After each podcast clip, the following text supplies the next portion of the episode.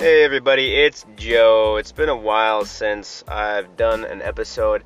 I'm sorry for the inconsistency in this. I think a lot of it is I haven't been as focused on getting a message out there.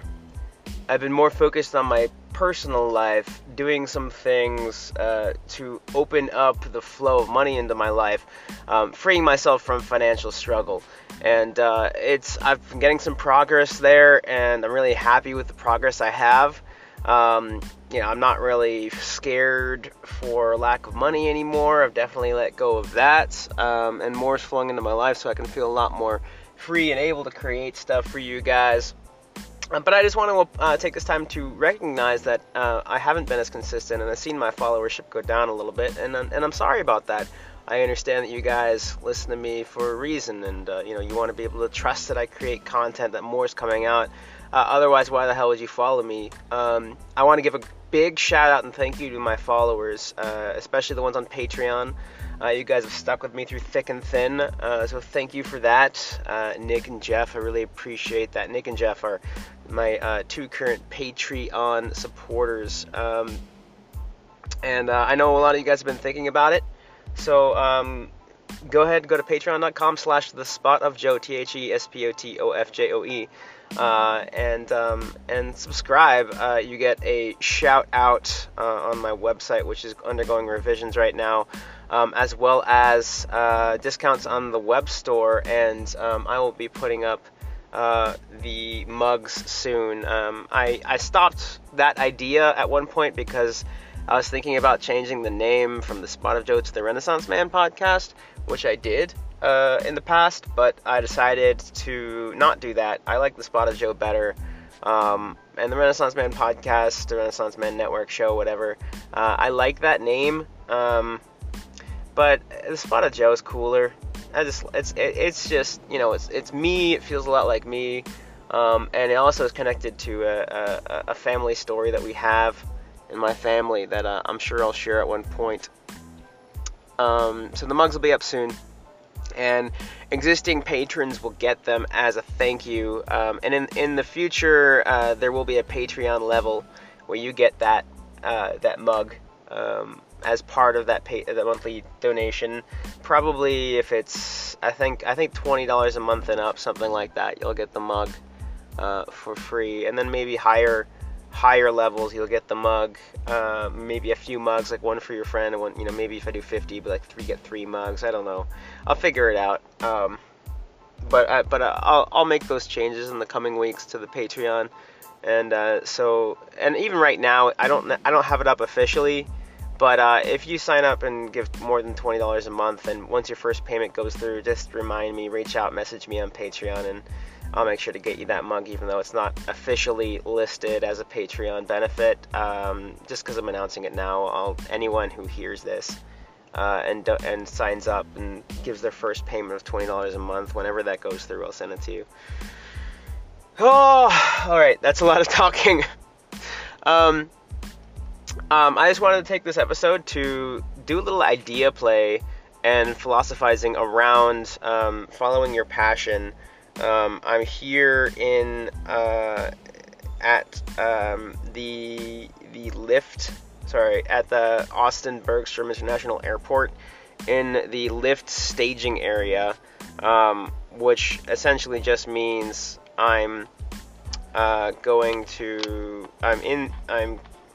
in the apartment lot in the queue to pick up somebody from the airport, but apparently I've got 30 to 45 minutes or more to wait. So I'm taking the time to reach out to you. Normally I don't do airport things, but today's really slow and it's about to pick up for the evening, but I've got like an hour or two before the Saturday evening rush picks up, and I'm taking this opportunity to reach out and make some content for you guys, and just do some idea play on something that I know a lot of people really care about. Most people who reach out and comment to me on the podcast do so because they're inspired or not even just the podcast, but the things I do, they're inspired by my message of be your own person and do what you want to do. And I love this message. It's a direction that I've been going in my life for a while, and a value that I've held. And but I'm conflicted. Another podcaster, I don't know if you guys know the Jordan Harbinger Show. He's produced by Podcast One. I interviewed Marnie Kinrys and was also on her podcast, The Eskimo Woman Podcast, and those two have done some collaborations. I respect the hell out of this guy. He's got some great content, has some amazing people on his podcast. We don't see eye to eye on a lot of things, and one of the things we definitely do not see eye to eye on is the philosophy of following your passion. And he's a lot more practically minded. I'm a lot more idealistically minded. I have more of a visionary mindset, where, okay, this is the ideal. I think it's best that we all follow the ideal and do as much as we can to bring the ideal into existence here, right? What is our ideal? Let's strive towards an ideal.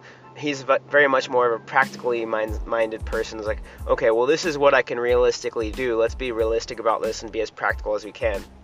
And I tend to clash with practical people, and he did an episode once which got me thinking. It really helped me solidify my view and question myself, because it was a podcast all about why it's wrong to go after your passion. And I had a lot of deep issues, and I messaged him, and we had a little bit of a debate about this, about, you know, what is important when it comes to following a passion, what is not important, how do we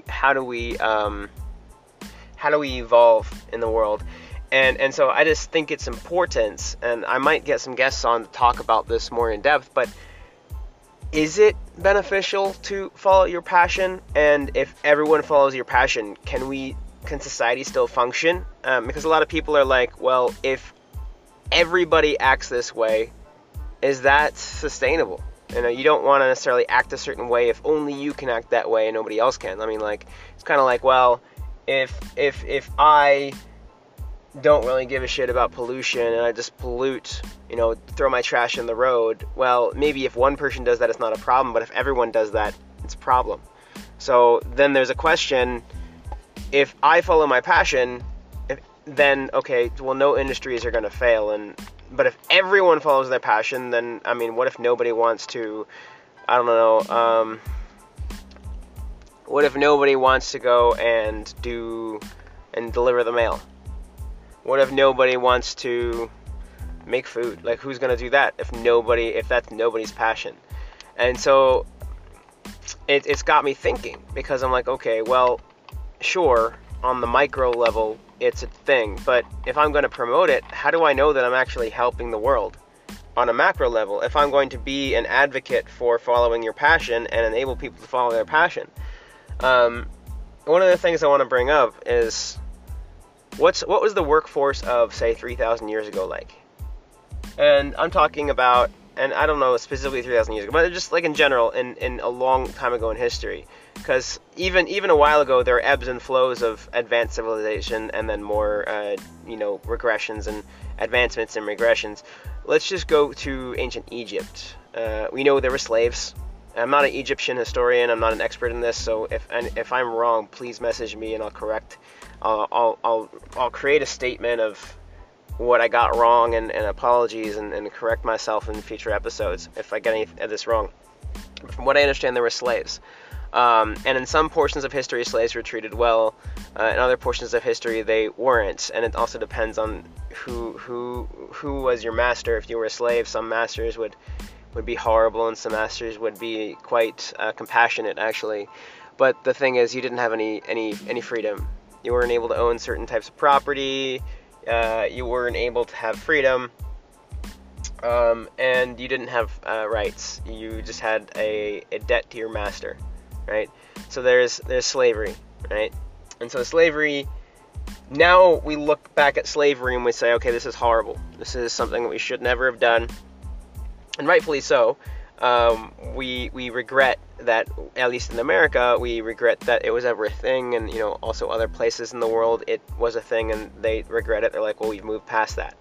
But if you zoom back to the mindset of a slave owner or a slave when it was normal, like, you know, in ancient Egypt, it was normal. It was the thing that everyone did. It was society's standard said this was something that's okay. It's totally fine. This is okay. So, okay, you think about a slave. A slave is like, okay, well, you know, I am not in the class that's a master, so let me find the best master to serve, and then serve him, right? And then you have a slave master, and it's like, well, you know, I need some stuff done, and I'm happy to provide a place for somebody to work and you know, provide them with their basic needs.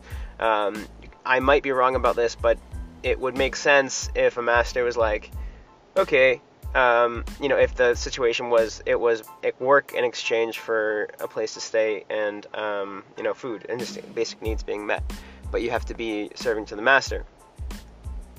And you fast forward to something that was, that happened in several societies. I don't recall exactly which ones, but indentured servitude, where it's like, okay, you have a debt that you're paying off to somebody, and you don't have the money, so you're paying off your debt with work. You're paying off your debt by giving up your freedom and working for the person you're indebted to. That happened in several societies. It's illegal nowadays. In America, indentured servitude is illegal, at least when you call it that. But that's what it is. And so it was a little bit better because there was a light at the end of the tunnel. It was like slavery, but at the end of the tunnel you're free and you don't have to do this. You're paying off a debt, but you are legitimately a free person, and at the end of the tunnel you can realize that. Now, of course, it was abused. Sometimes it was more of a sleight of hand and bait and switch. Like, it was never really achievable, but, you know, if it was achieved, it was a step up from slavery. It was slavery with hope, and sometimes achievement.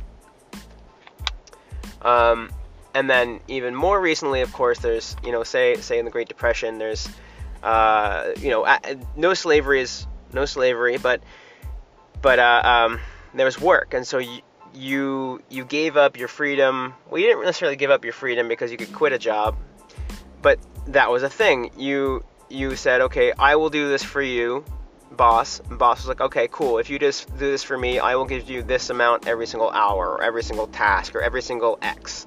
I'll give you this amount of money. And then it's okay, great. But then again, that was a thing where you get more freedom because you can quit a job and find another master, if you will. You have more freedom. But it also wasn't safe, and sometimes bosses would still kind of take advantage of you by changing the incentive program, changing the hours on you, just kind of fucking it up. And you'd be like, oh, oops, we actually need you to work this many hours, and I'll still pay you the same per hour, but if you can't work this many hours, I gotta find somebody who can. And then, like, you know, you're working 60 hours a week, building skyscrapers, and, you know, your friends might accidentally fall from the rafters and die, and then you're like, oh crap, I don't want to do this anymore, I don't have any sleep, I'm so drowsy. And, you know, your quality of life, you could still hold somebody hostage by being like, okay, well, oh crap, you need to work 40 hours, 50, 60 hours, or you're not worth it to me because other people will. And then, you know, after a while, that became not okay. You know, there were unions that were organized, you know, construction workers unions, where it's like, you have to uphold these standards of life. And there was more power given to the worker, and the employer had to cater to that, or they wouldn't find anybody who was willing to lower their standard enough, because society had, this was the standard of employment. And it just keeps going up. The standard of employment keeps going up. Then it was like, okay, employers have to, you know, if there's full-time and part-time. In America, if you do under 30 hours per week, it's part-time. And over between 30 and 40, if you're not a small business, if you're, I don't know what the revenue and or employee requirement is, but if it's above a certain amount, all full-time members must have health insurance and dental insurance, etc. And that further increases the power and quality of life of society because of standard raises. Okay, in the Great Depression, that wasn't an expectation. If you do full time, it was like a privilege. You know, you're being given work, which is a goodness to you. And then over time, it's like, well, workers want more, so now it's like you have to be given work and dental insurance and health insurance, etc.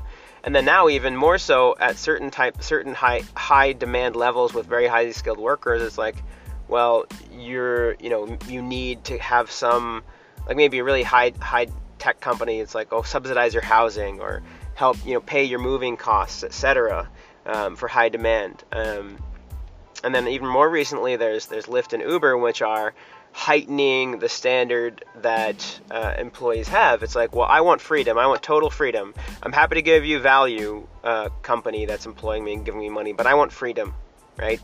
So that now we zoom out from that. And I know I'm kind of talking fast and just going over it in a little bit of a high level and quick way, because I could go definitely more deep. But now if you zoom out, you see you have a progressive raising of society's standard of how we treat people who are working, giving value to society.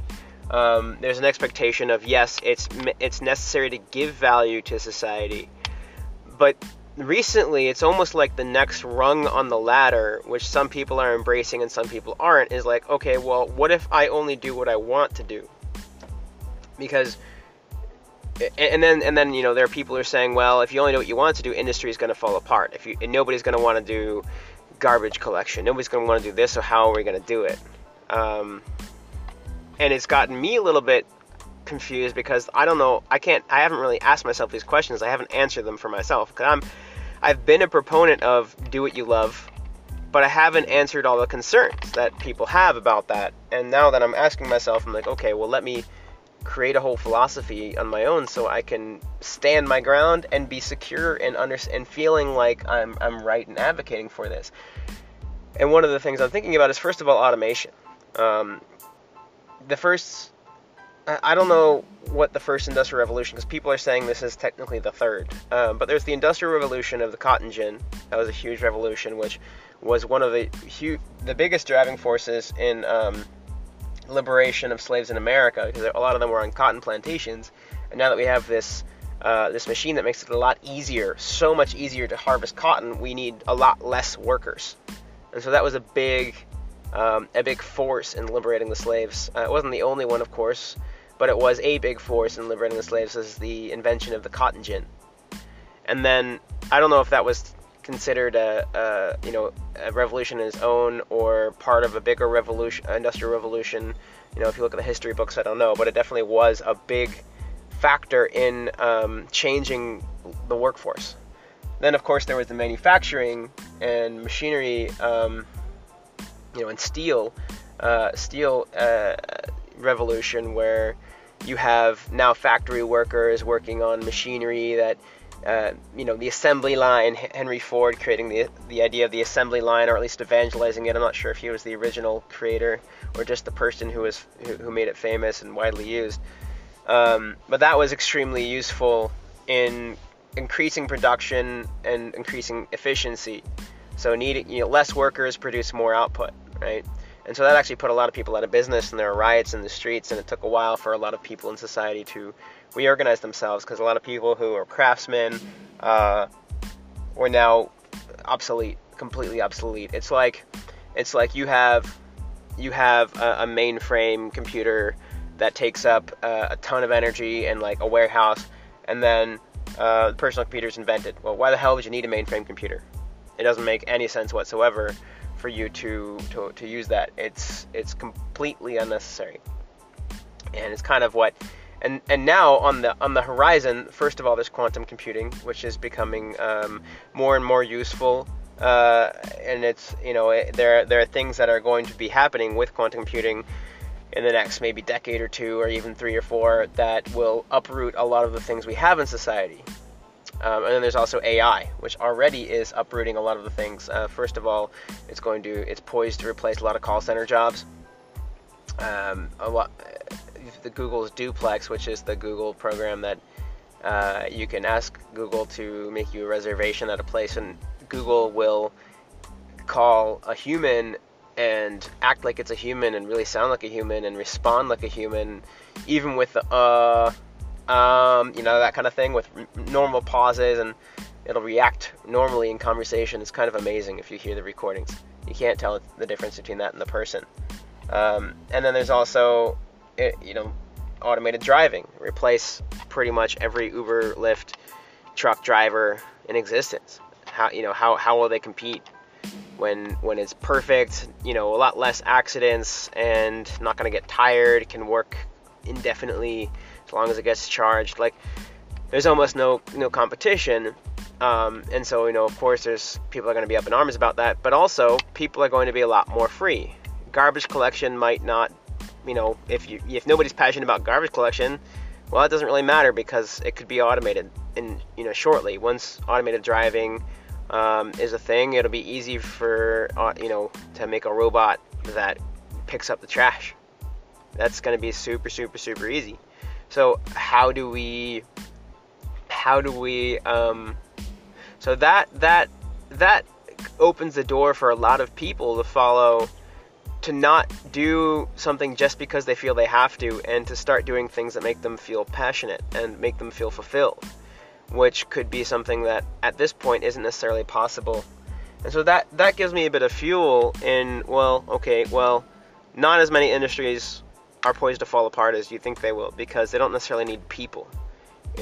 AI could go a few different ways. One of the best ways AI could go is freeing us to do a lot more of what we like, because it'll do all our dirty work.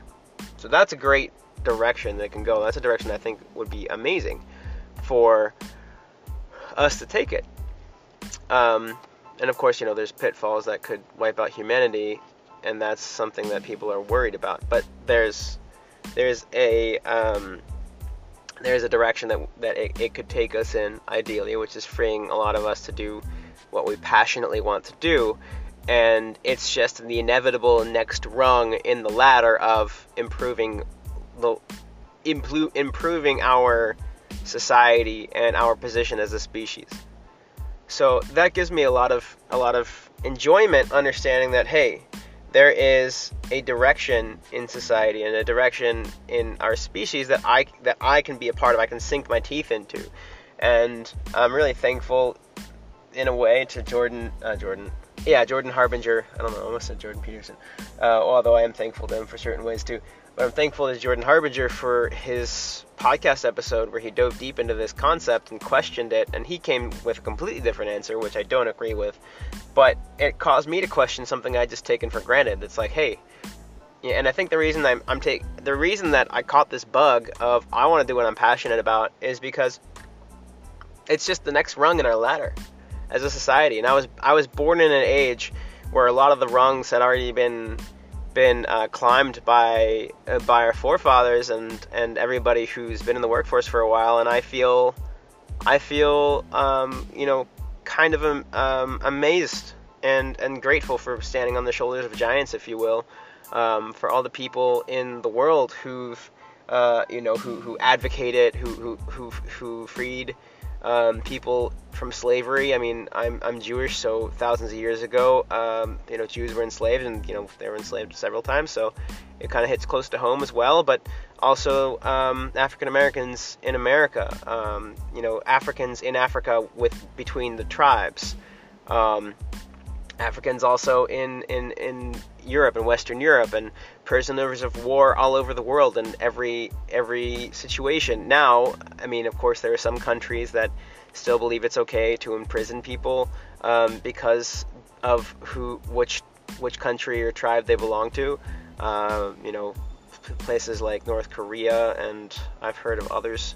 I don't know exactly which other countries still do this. I know one might, but I don't want to make a mistake and be wrong about it, so I'm not going to say that country. But North Korea for sure still does it. But they're kind of behind the times, and most people in the world, almost everybody believes it's wrong to imprison somebody just based off what tribe they belong to. And I think that it's just a natural evolution from slavery to indentured servitude to workforce to, workforce with protections and benefits and guarantees to something more akin to people existing around each other and doing the things they love, like a passionate workforce, having the less savory industries supported by automation, so that we can be free to do what we like. And, you don't have to feel bad for treating a robot like it has to work all the time because, for some reason it's kind of arguable for some people, but if I make a robot pick up my trash all the time and I don't pay it, like nobody's going to be mad at me. That's fine. That's totally fine. As long as I maintain it, it's not like it has a heart or soul that I'm hurting. It's just there, and I built it, and I can do what I want with it, and it can be my slave, but it's ethical. Whereas if I made a person my slave, it's not ethical. So that's an interesting concept, is if we have robots do all our unsavory work, well, then we're free to do other things, and then it's sustainable. And that's a big word, and a good word is it sustainable? Is it sustainable for us to follow our passions? And I think the answer is yes. I think that society is going towards that way, and it's just the next rung on the ladder of improving the human condition, improving our position as a species to do what we want, when we want, how we want. We can do things remotely and travel the world. A lot of companies are now gravitating towards allowing remote workers because of the ease of connectivity in a way that's never before been possible, and I think that's awesome.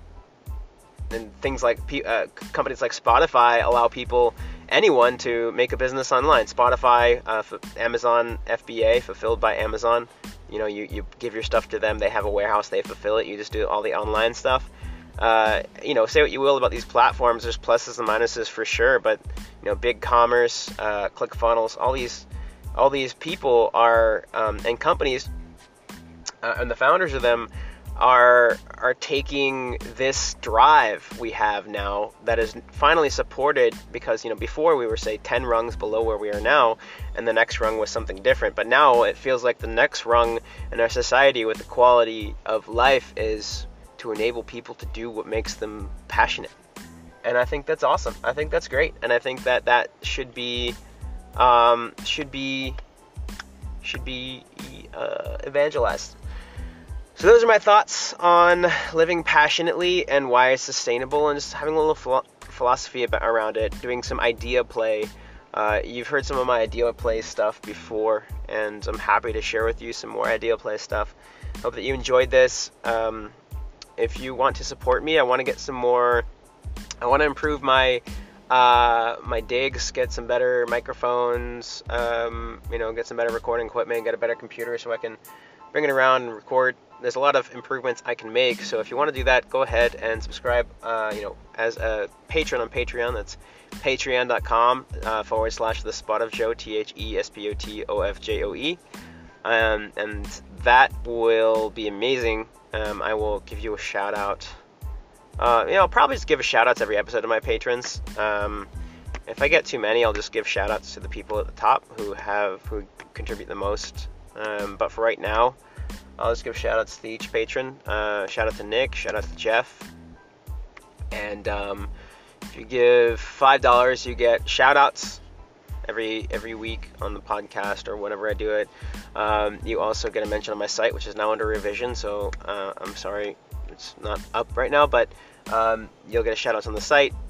And if you give $20 a month or more, you get a mug, a Spot of Joe mug. And if there's anything in particular you think would be cool, great, I am happy to provide.